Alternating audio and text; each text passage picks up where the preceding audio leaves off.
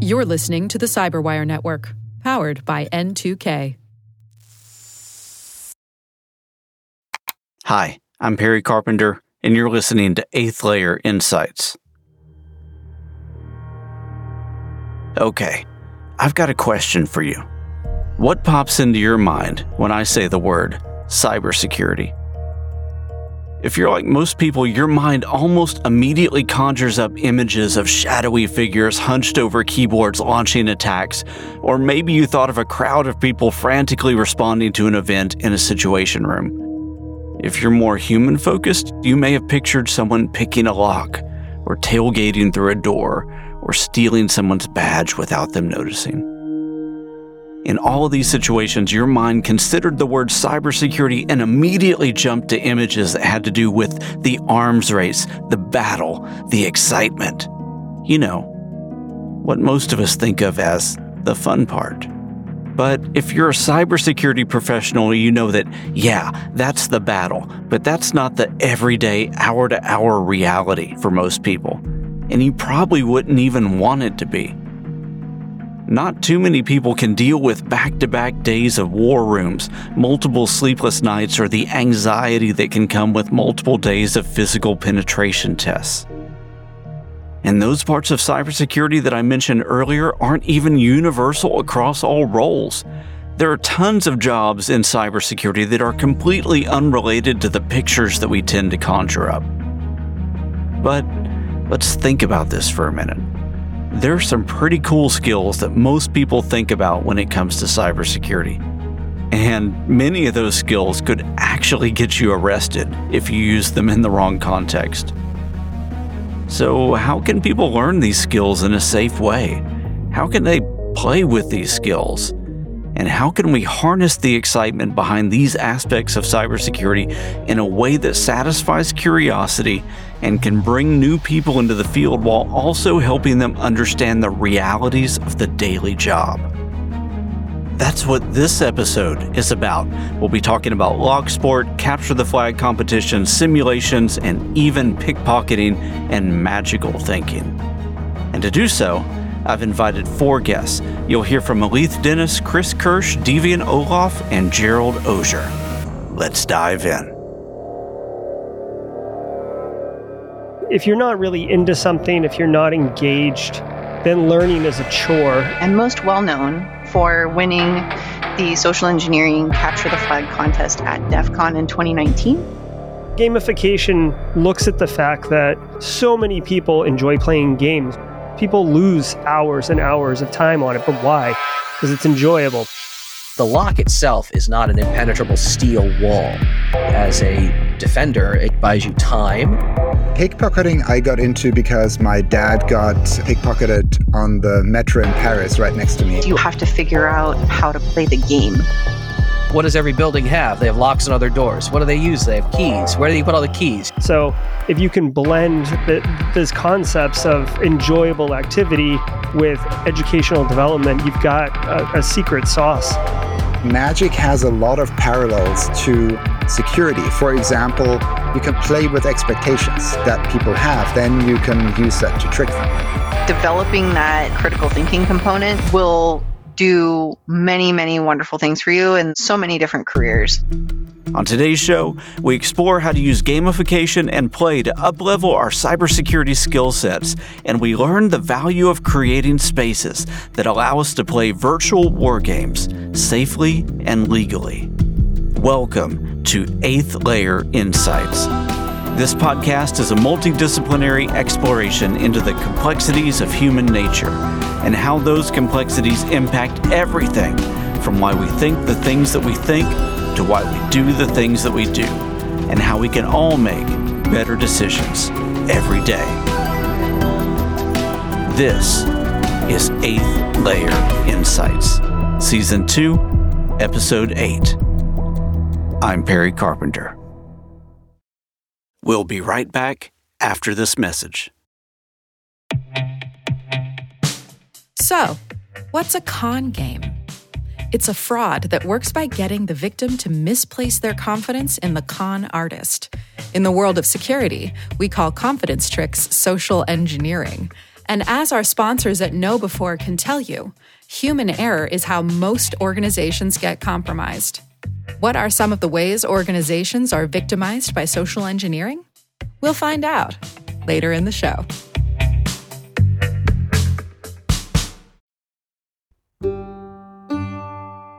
If you listen to Season one, Episode one of this podcast, you might remember one of my guests, Rob McCollum. On that episode, he mentioned a story format called Save the Cat.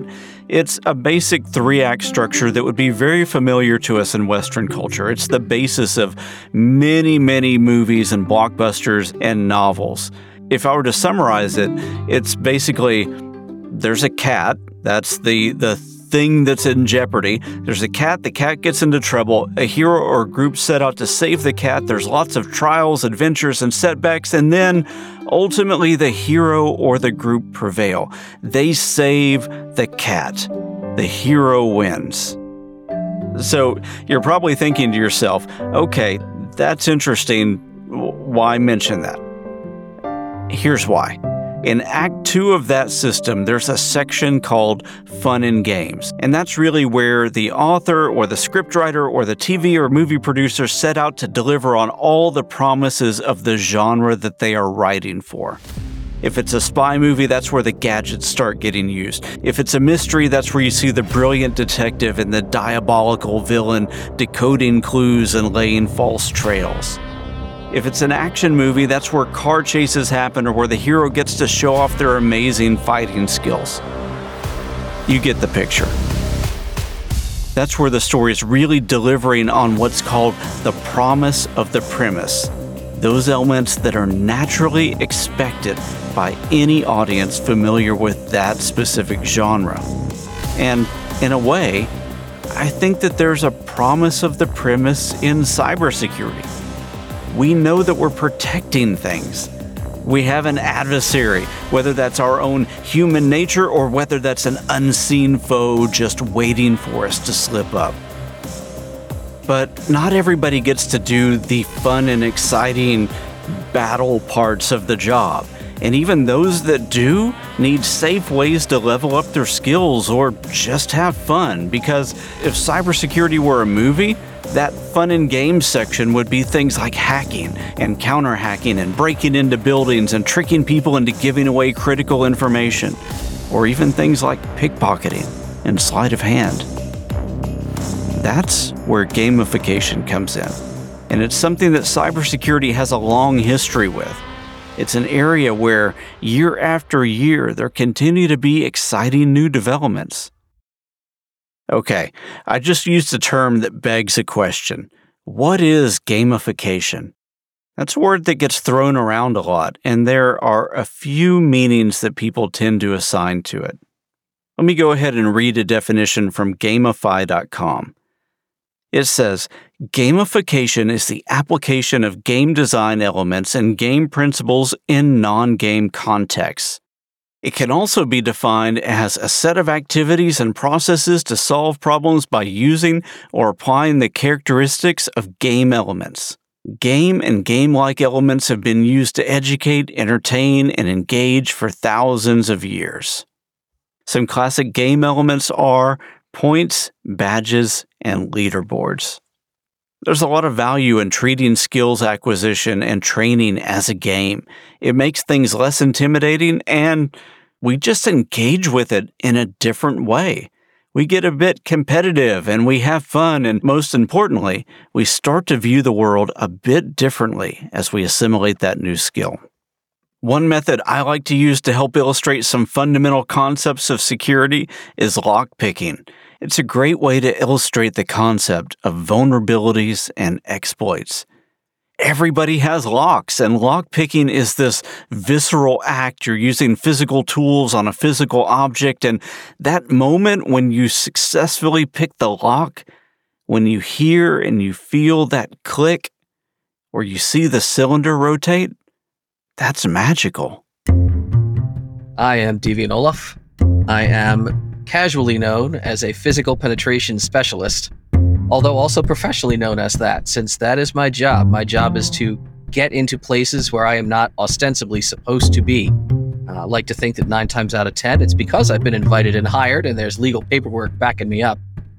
But that's the gig. I am also a locksmith, a safe technician, a safe and vault inspector. Deviant is a member of the board of directors of the U S division of TOOL, that's T O O O L, and that stands for the Open Organization of Lockpickers.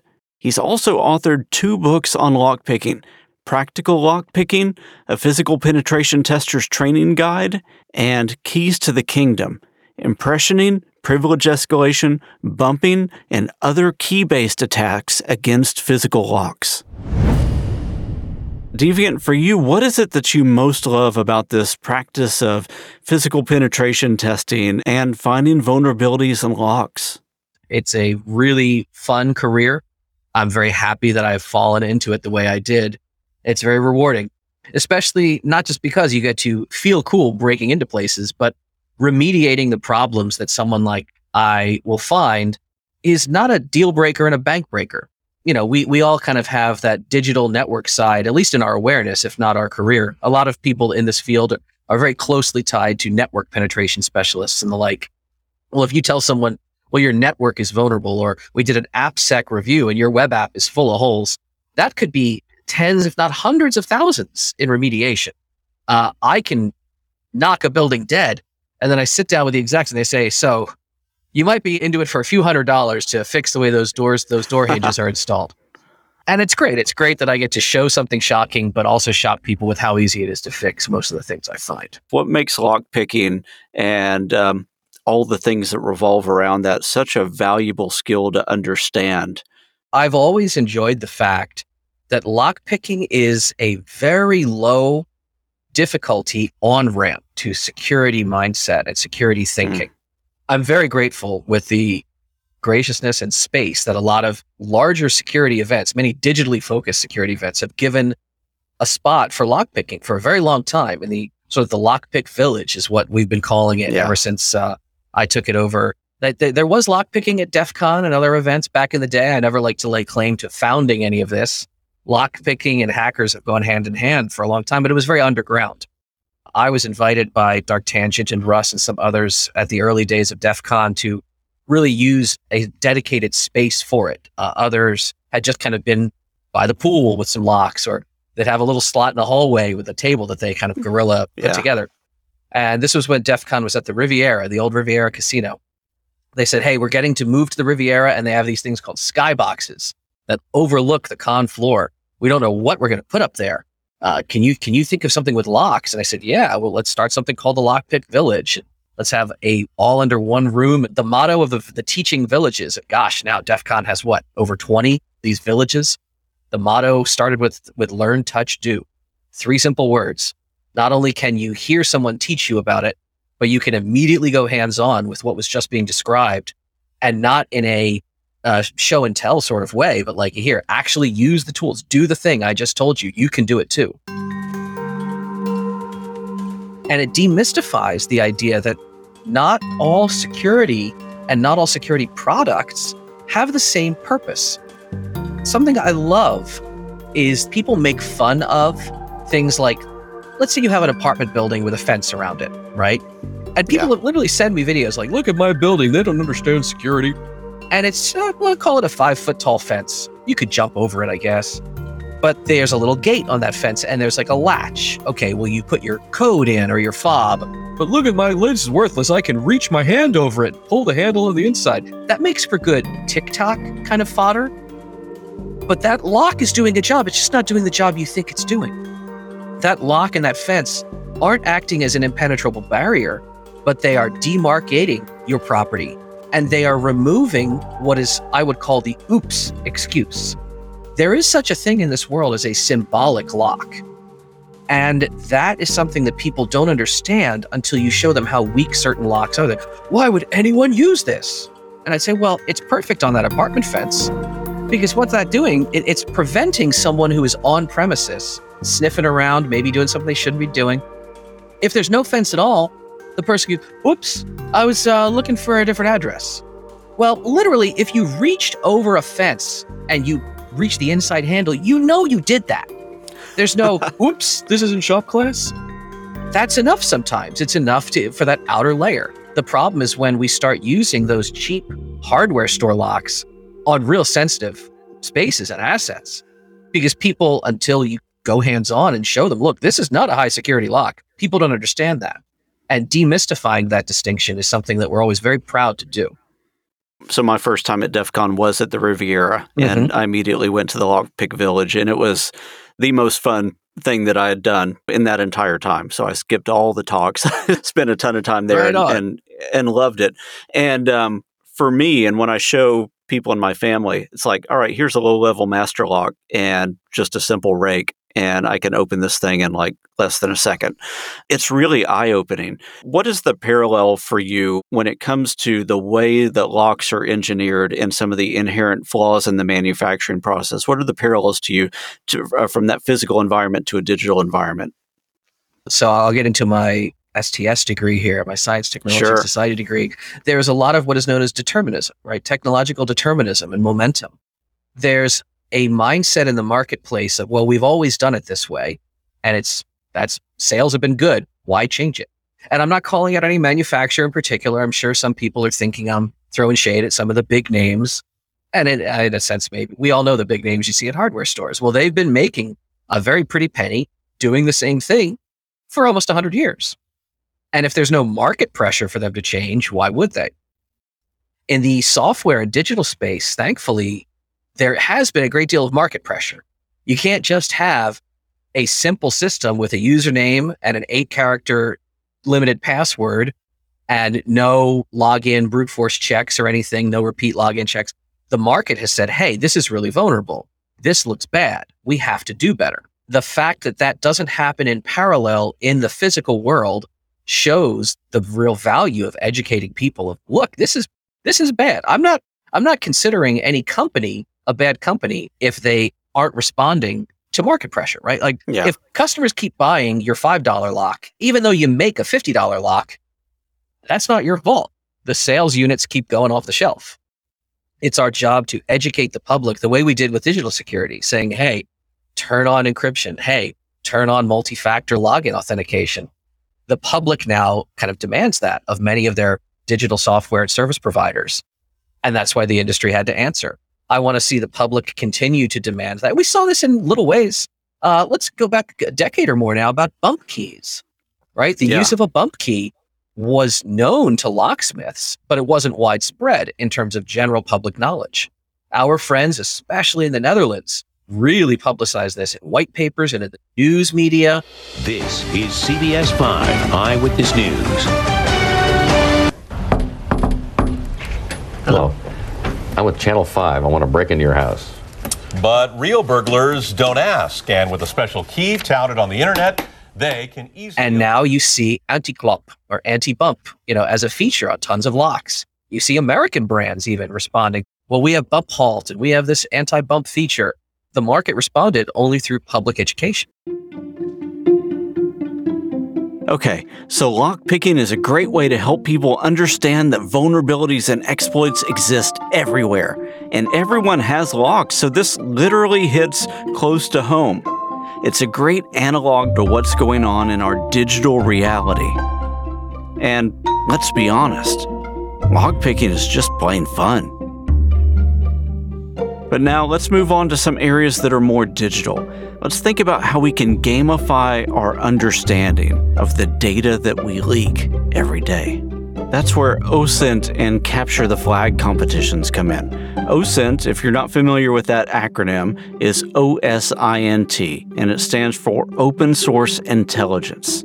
It's really the gathering aspect of all the data that's out there and freely available.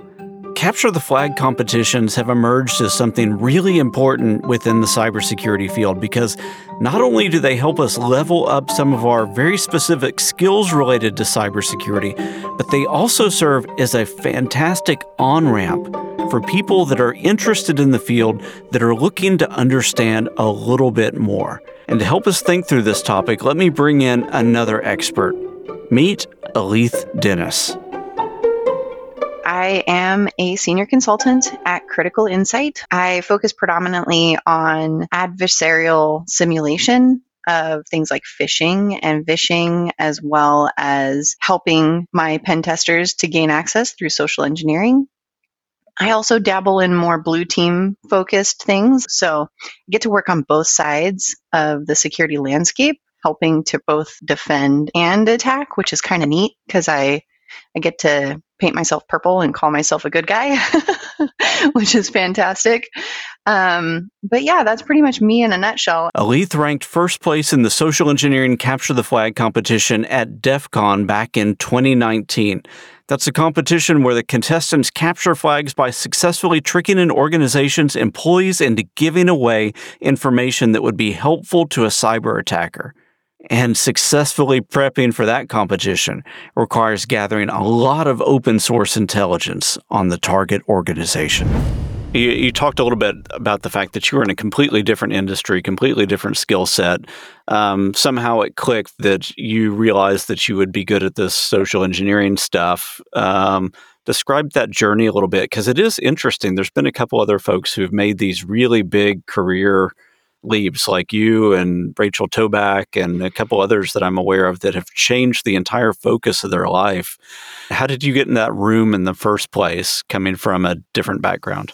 So it's kind of a weird, weird thing. Um, Tracy, who is also Infosec Sherpa on t- Twitter, she was a librarian and she is now in information security. And I think that that is just the most crazy, amazing story to share because, you know, you have people that are coming in from so many different roles in completely different industries that you would think were never well suited for information security.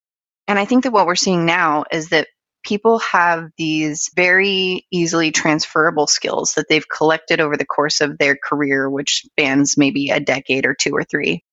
And they're able to repurpose those skills within information security and not necessarily have to be, you know, technical geniuses when it comes to what we think of as elite hacking or pen testing and coding and development and things like that. So how did your previous life or career fit into all of this? I had been working in marketing and like was Google AdWords certified. And so this kind of sparked my interest because I'm like, I've been trying to get people to click on links for years. And so uh, I was like, you know, I learned about the S E C T F, the Social Engineering Capture the Flag competition. And just all I knew at that point was they get people to sit in a booth and call a company and try to elicit information from them. And I thought, oh my God, that's insane. I could never do anything like that. That's nuts.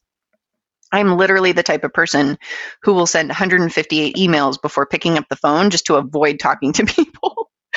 And so I was like, this is fascinating.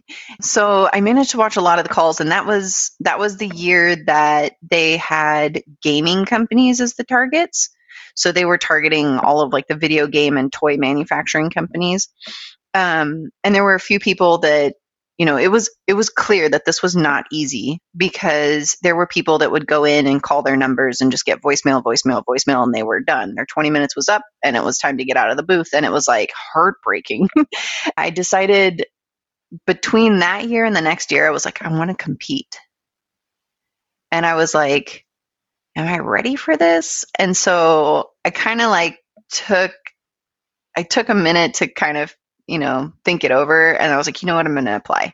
You know, I'll look cool because I submitted an application. I could just be like, oh, I raised my hand, but they didn't accept me. And then they accepted me. So that kind of sucked me in to the whole social engineering thing. And it's kind of all downhill from there. You sign up to do this. They essentially lock you into a mostly soundproof booth, um, though I think you probably still right. hear some of that crowd noise come through, and that's probably nerve-wracking as well. um, but de- but describe what's going through your head at that moment. It has like the felted, like carpeted exterior with the windows um, is the best way I can describe it. So you have a window right in front of you, and then you've got a window to your side that's in the door where you can see the contest runner who's dialing the numbers for you. Um, but it, it feels really, really helpless, but you also feel like you are under a microscope because yes, you're sitting in a box, like you're safe because it's essentially like a coffin. you're safe. And it's kind of like, you know, you've got a giant microphone in front of your face, you've got headphones on, and you're sitting on a stool. And then you've got like a GoPro in the corner of the box that's pointed right at you. And that is being streamed out to these giant projected screens on either side of the room. So everybody in the room can see you and watch every twitch. So, um, you know, I was, I had my list of numbers, and I had some notes about my pretexts, and I had um, like a list of the flags that I was trying to get the information that I ne- needed to elicit. That was it. That's all I had with me. Um, and like a pencil. I don't know why I brought a pencil, but I did. And so I just remember feeling like there were just twenty thousand eyes on me. And that is really nerve-wracking, especially for somebody who's pretty much an introvert. I'm not really used to being on a stage. I never competed in sports in school. Like, I just kind of slunk to the back of the room and was an observer of a lot of things. So this was the first time I was in Like, honestly, this was the first time I was in this kind of situation since, like, doing an oral report in high school where you had to stand in front of the class and present something. And it was like all those nerves just, like, came back.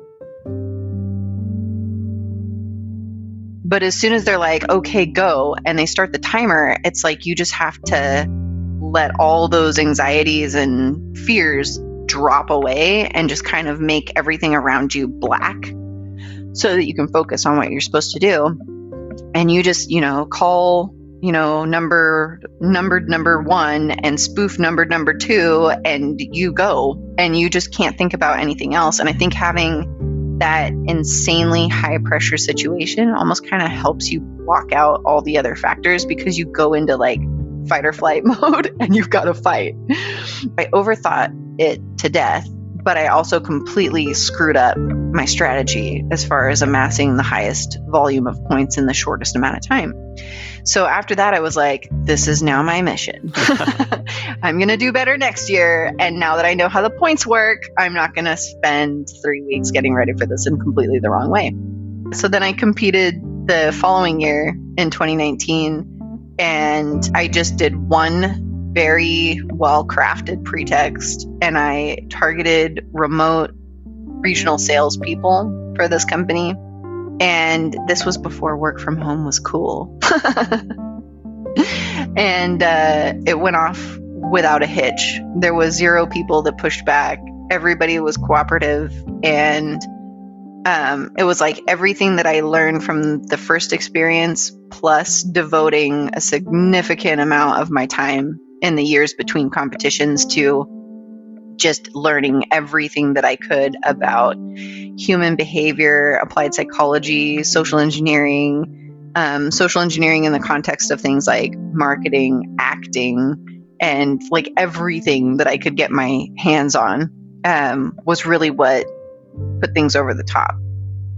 I decided, well, I'll get some points on the board and then I'll move on to something else. But what's the something else? And I did a lot of digging on their Glassdoor and found out they had regional salespeople that kind of turned over pretty frequently, as salespeople do.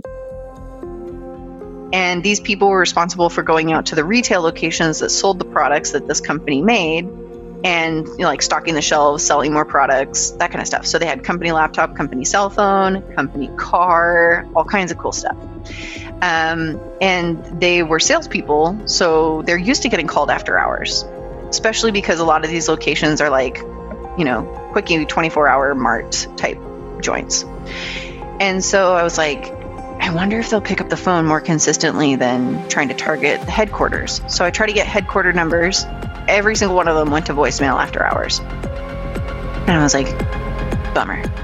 So I'm like, I'm gonna have to get a little bit more creative. So I used uh OSINT tool that I have to get the cell phone numbers, company cell phone numbers for all of these salespeople. And then I compiled a list of all the salespeople, and I decided I'm gonna call these people on the day that I'm competing, Thursday, after five thirty p.m. time of the like the headquarter company, which is an Eastern time, and see if they answer the phone. And so I would call every Thursday, I'd call all of them for the weeks leading up to the competition, and call all of them, and I'd grade them. Like, did they answer the phone? Did they sound friendly? Did they sound helpful? um, that was like a ten. If I got voicemail, it was a zero. If I got somebody that was like, hello, it was like a two or a three, because they're probably not going to be eager to help me. Um, and so I graded them all through these, you know, several phone calls that I made to each person. And then I tallied up the scores, and the ones with the highest scores were the ones I was going to call first. And so that's how I figured out the order of people I was going to call. Um, and so I called the first salesperson, and he was like the most energetic, positive sounding person that I had contacted, because we were allowed to call. You had to remain on mute. You couldn't engage with these people at all prior to the competition, but you could just listen to them answer the phone and hang up. And I'd been spoofing like a like a number that if they put it into Google, it would show as like a scammer, like fraud suspected spam call number for the area that they were in. So I went kind of a little nuts on this, but I took it to eleven, and it worked out, because every single person I called that was one of those regional salespeople were extremely cooperative, and they answered all my questions, because I told them, hey, I'm Bethany. I'm calling from the headquarters located in the town the headquarters is in. I'm helping I T, and it looks like your computer hasn't connected to the V P N in a while. So I just wanted to make sure that before we ship out replacement laptops, because we're getting ready to replace all the laptops for our sales fleet, for our remote employees, that we have the right software and everything installed for you before I ship this thing out. And so we would just go down the list. What type of computer do you have? Is it this one? Yes. Do you have this type of operating system? Yes. Do you have this type of mail client? Yes. Because I knew all this stuff from my OSINT, and it was just a matter of them saying, confirm, confirm, confirm, confirm, rather than having to think about it and tell me an answer. So what it ended up looking like was, hi, I'm me. Can I ask you a few questions? Sure. Flag, flag, flag, flag, flag, flag, flag for every single one of these calls. And I would just, yep, that's great. All right. Do you prefer FedEx or U P S? Flag. And I'll talk to you later. Bye. And uh, with the last person, I, I ended up skipping one. I was like, no, I don't want to call that one. I'll call five instead of four, or whatever it was. I don't know why I thought that. I just thought the guy that I planned not to call sounded a little more egotistical and, you know, like a jerk. So I called the next one, and the guy picks up the phone, and he's like confused as to why I'm calling him. And I could hear it in his voice, but I was like, oh gosh. And he goes, I am actually not working right now because I'm three months into my four months of paternity leave. And I was like, oh crap. So I thought, you know, he's going to shoot me down. So I might as well just apologize profusely, get off the phone, and try the next one. Well, he goes, let me go get my computer. Oh, nice. And I was like, oh my gosh. Like I was, I was like, I'm so sorry. And he's like, no, let me go get my computer and I'll help you out. I'm like, what? And so he goes and gets the computer, and like, while he's, you know, busy opening it and turning it on, I'm like, so I assume you have this computer, this make and model, it, it'll just be on the lid. He's like, yep. And so I just went into it. I was like, that's so crazy. I just had a baby too. And I like looked at my daughter in the audience and the whole crowd is just freaking dying. But yeah, so I finished that call, and the audience just lost their minds. We'll be right back after this word from our sponsor. And now we return to our sponsor's question about forms of social engineering. KnowBe four will tell you that where there's human contact, there can be con games. It's important to build the kind of security culture in which your employees are enabled to make smart security decisions. To do that, they need new school security awareness training. See how your security culture stacks up against KnowBe four's free phishing test. Get it at knowbe four dot com slash phishing test. That's knowbe four dot com slash phishing test.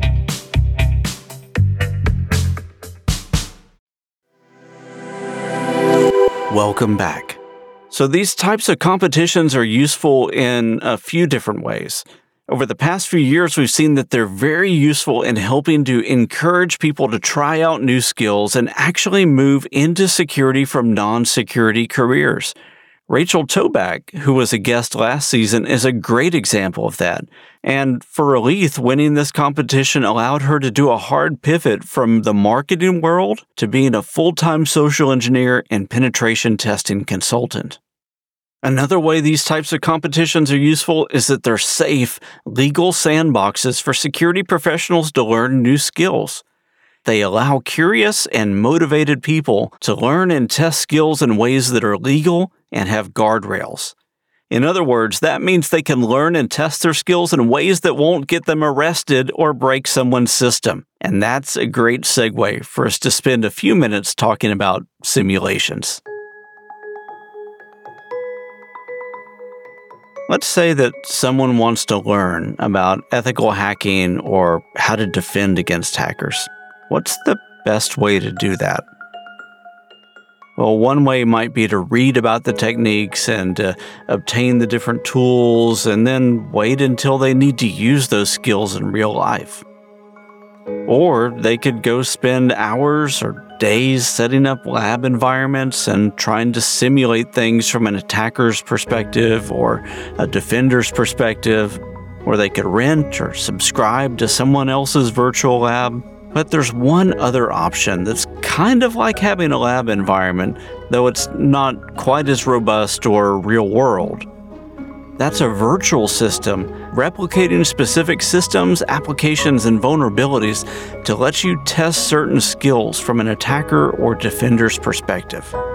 Some of these are fully black box environments where you just go in trying to find all the flags. You can think of this as something similar to an escape room, where there's a game master who's laid out the environment, they've left clues. You might find a clue by learning about a web application and then viewing the source on that web page, and maybe then when you view the source, you find another clue like a hard-coded password in the comments or a reference to another website. And successfully exploiting one system then unlocks clues that lead you to the next, and the next, and the next, and so on. And then there are other games that are more like Battleship, where you're playing against another human opponent, where you and a team are playing against another team. And that way you get the thrill and the frustration of battling an adversary that is thinking and reacting based on your every move. Like, if you're not really into something, if you're not engaged, then learning is a chore. That's Gerald Ozier. I'm a cybersecurity practitioner for about seventeen years, love, love the field um, so much that I went to uh, higher ed and got a couple degrees in it, including a P H D in cyber operations from Dakota State. And I also run a YouTube channel called Simply Cyber, which is, it was originally designed to be a YouTube channel for people looking to make or take a cybersecurity career further, faster. And over the last couple of years, it's really evolved into its own living, breathing community with thousands of members who are actively participating and contributing, helping each other out. I also teach at the Citadel Military College in their cyber sciences department, shaping the minds of the cadets there as they think about the way that cybersecurity is relevant in today's society and in the military theater. I invited Gerald because he recently took a position at ThreatGen. ThreatGen is a cybersecurity gamification platform that's developed what they call the red versus blue game. There's certain things that we learn because we either have to, right? If you've ever been going through elementary school and you like, it's Tuesday morning, you don't want to get up and go to school because school is boring. You don't, it's not fun, right?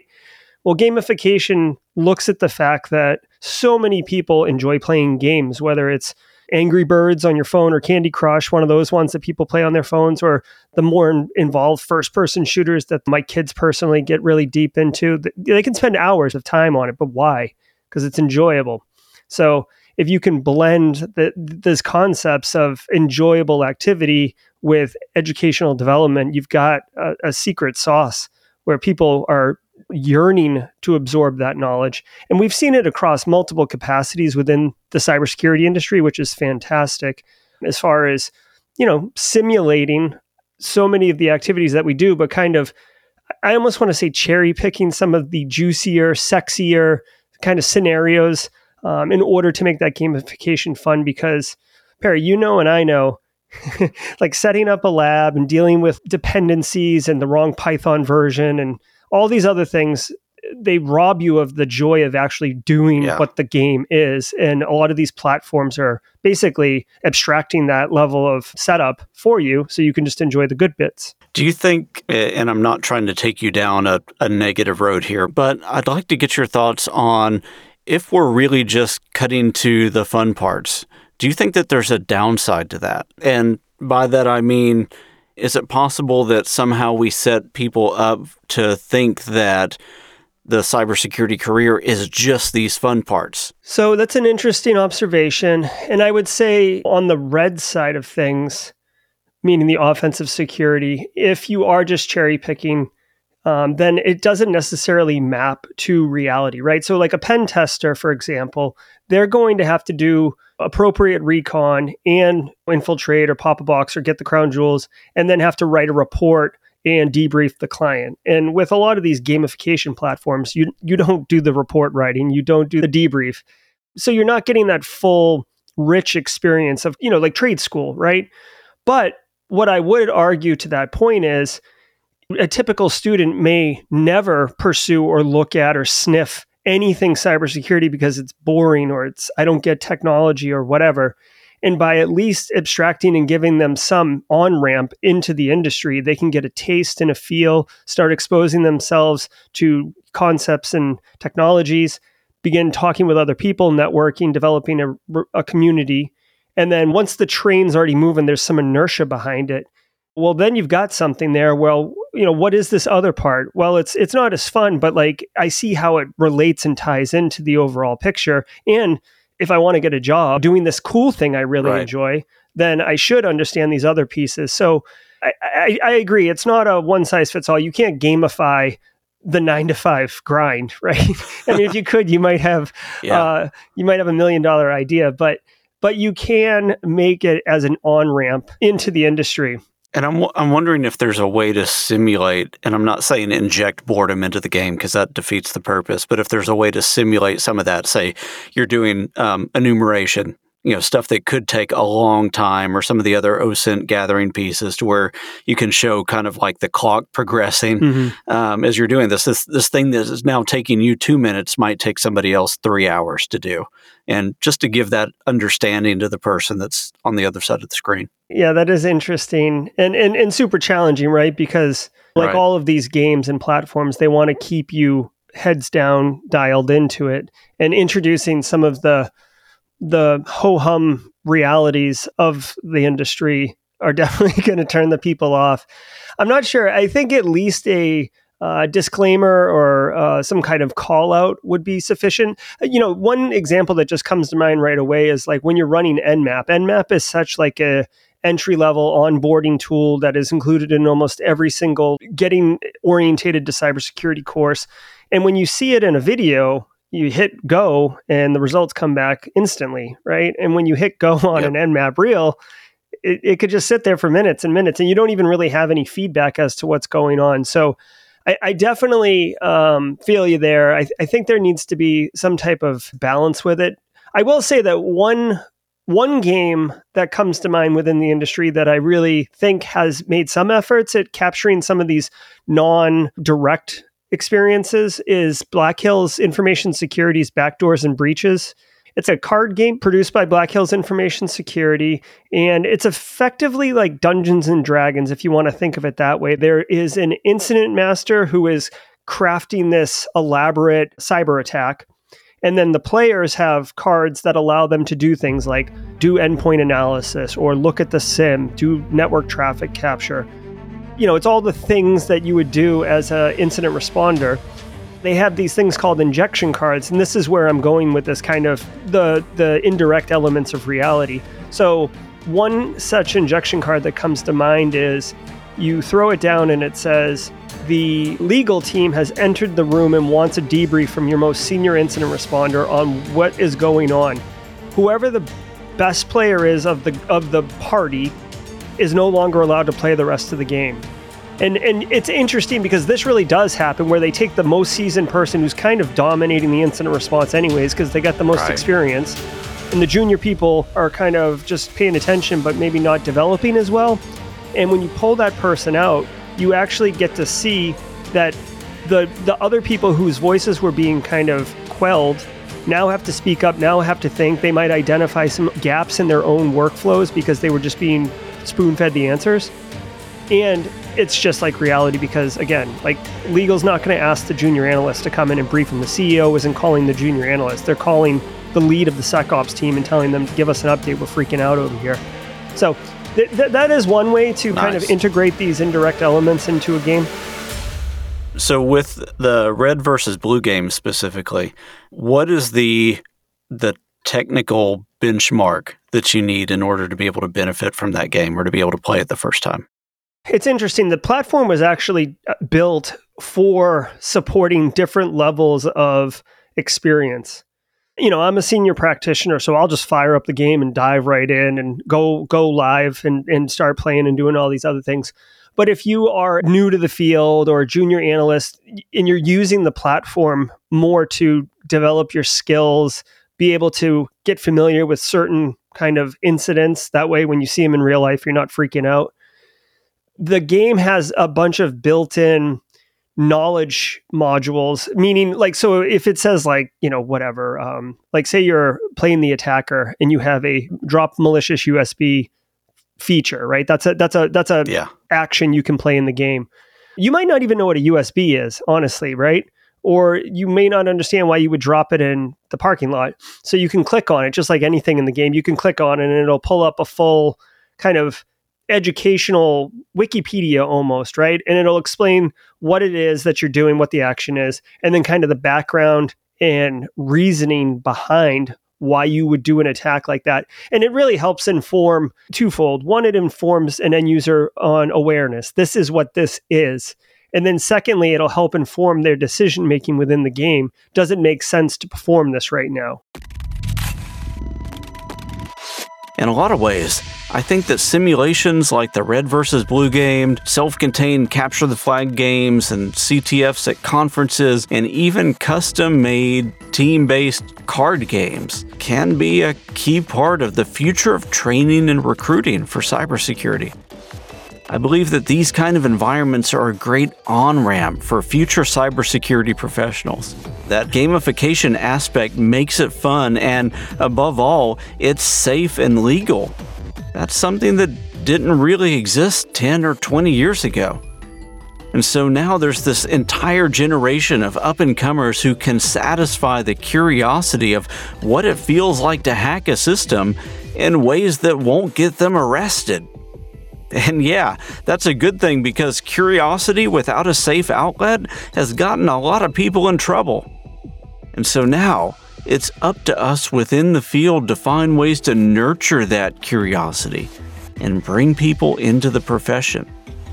Okay, before we end today, there's one more thing that I'd like to file under the fun and games category. And that's what I like to call magical thinking.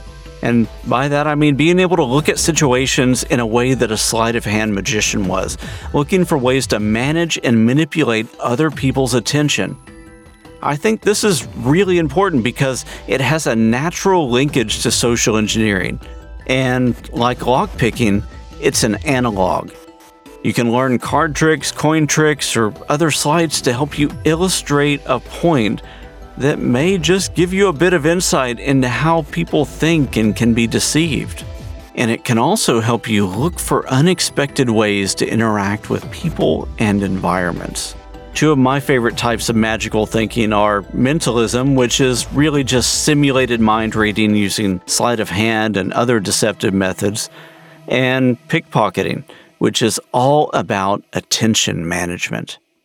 We don't have a lot of time to get into this today, but I'm planning a future episode that I've tentatively titled The Theater of the Mind that will explore the connection between magical thinking and social engineering.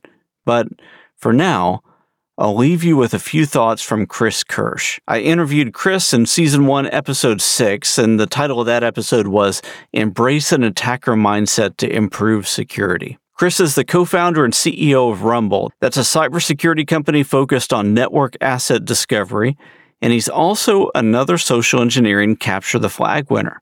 Chris won that in two thousand fifteen. Let's hear from Chris. Pickpocketing I got into because my dad got uh, pickpocketed on the metro in Paris right next to me. And I, first of all, I wanted to understand how do I protect against that? But then I quickly got into the other side of hey, how do you actually pickpocket and how does that work? So I went pretty deep on that.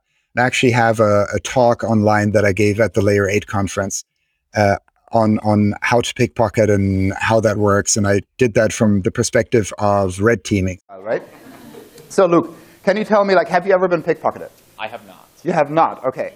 So and uh, most oh, the whole pickpocketing thing also got me then back into Magic, because a lot of the pickpocketing resources were uh, only available on Magic sites, especially the stage pickpocketing. And Magic has a lot of parallels to security. For example, you can play with expectations uh, that people have. And if you know what expectations they have, then you can use that to trick them.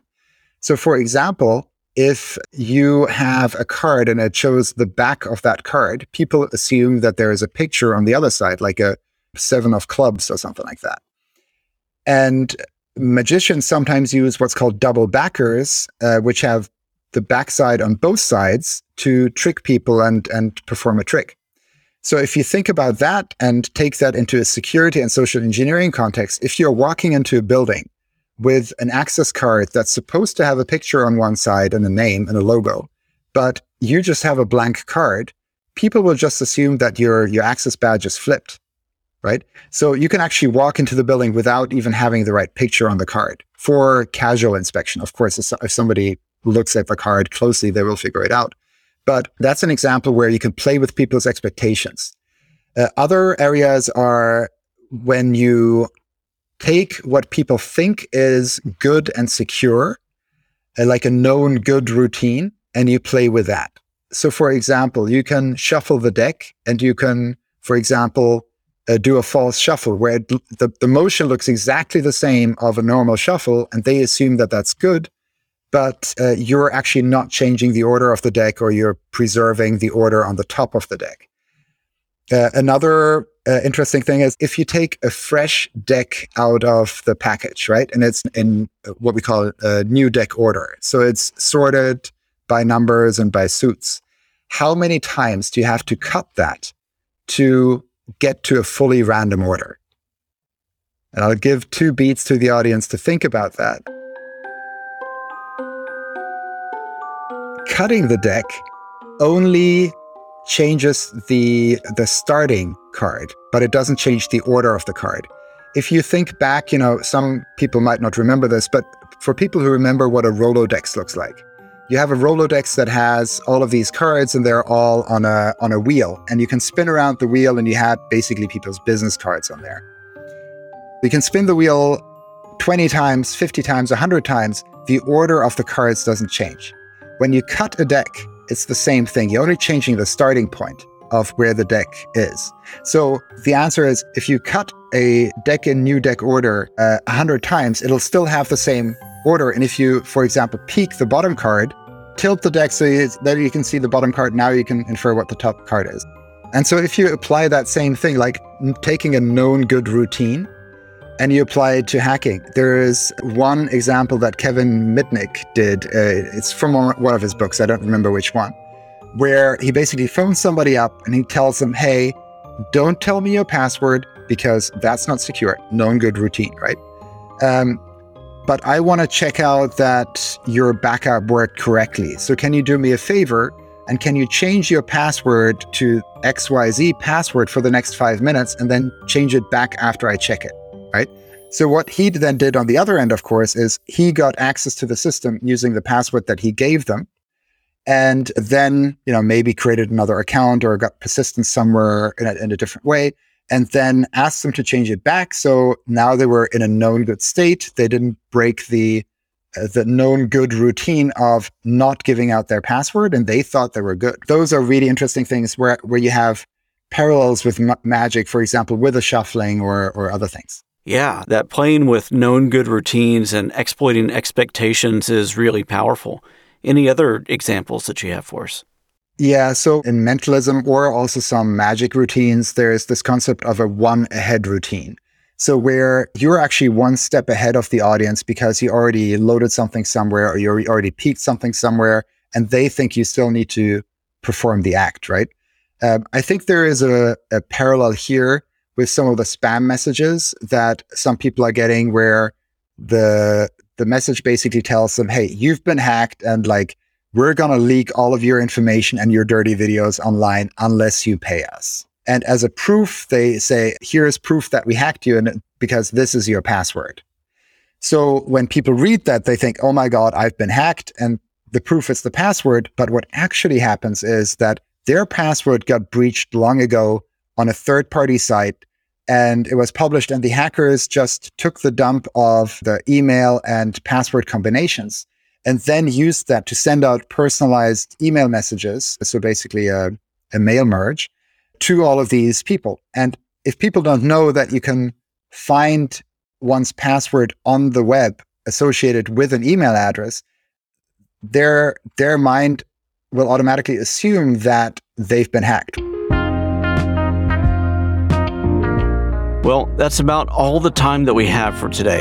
I'm going to give Aleith Dennis the last word, and then I'll be back to wrap up with a few closing thoughts. During the course of the competition, it's like me versus them, and that's kind of how the dynamic of the conversation is. It's, I'm trying to get the information out of you, and I win points if I get it. It's a different mindset when you're working for clients because we're all on the same team. Like, if they stop me, it's freaking awesome for them, and I like putting that in the report that they stopped me because I want to give them a report that makes them feel good about how well they've prepared to defend against these things. And especially if I've done the training, like if I've done the security awareness training and I pwn them on my phishing calls or through, you know, emails and have them click on the links, then I did a terrible job training them. And that's a problem. And that's all for today's show. I hope this was able to help you have an appreciation for some of the fun and interesting ways that we can learn about cybersecurity, teach others some fundamental concepts, and up-level our own skills. It's really encouraging to see some of the innovation going on in this space right now. New games and capture the flag competitions all continue to improve year over year. And as I said earlier in the show, I think all of this is really important because it gives people safe, legal, and fun ways to learn and practice cybersecurity skills, and also to bring new people into the profession. And with that, thanks so much for listening, and thank you to my guests, Aleith Dennis, Chris Kirsch, Deviant Ollam, and Gerald Ozier. As usual, you can check the show notes for all the relevant links and references to the topics that we covered today. If you've been enjoying Eighth Layer Insights and you want to know how you can help make the show successful, I've got an easy ask for you. Just tell a friend to listen. Seriously, that would be an amazing help for me as I continue to build the Eighth Layer Insights audience and community. So if you would, recommend the show to at least one other person this week. And of course, if you haven't yet, please go ahead and subscribe or follow wherever you like to get your podcasts. If you want to connect with me, feel free to do so. You can find my contact information at the very bottom of the show notes for this episode. This show was written, recorded, sound designed, and edited by me, Perry Carpenter. Artwork for Eighth Layer Insights is designed by Chris Machowski at ransomware dot net, that's W E A R, and Mia Rune at mia rune dot com. The Eighth Layer Insights theme song was composed and performed by Marcus Moscat. Until next time, I'm Perry Carpenter, signing off.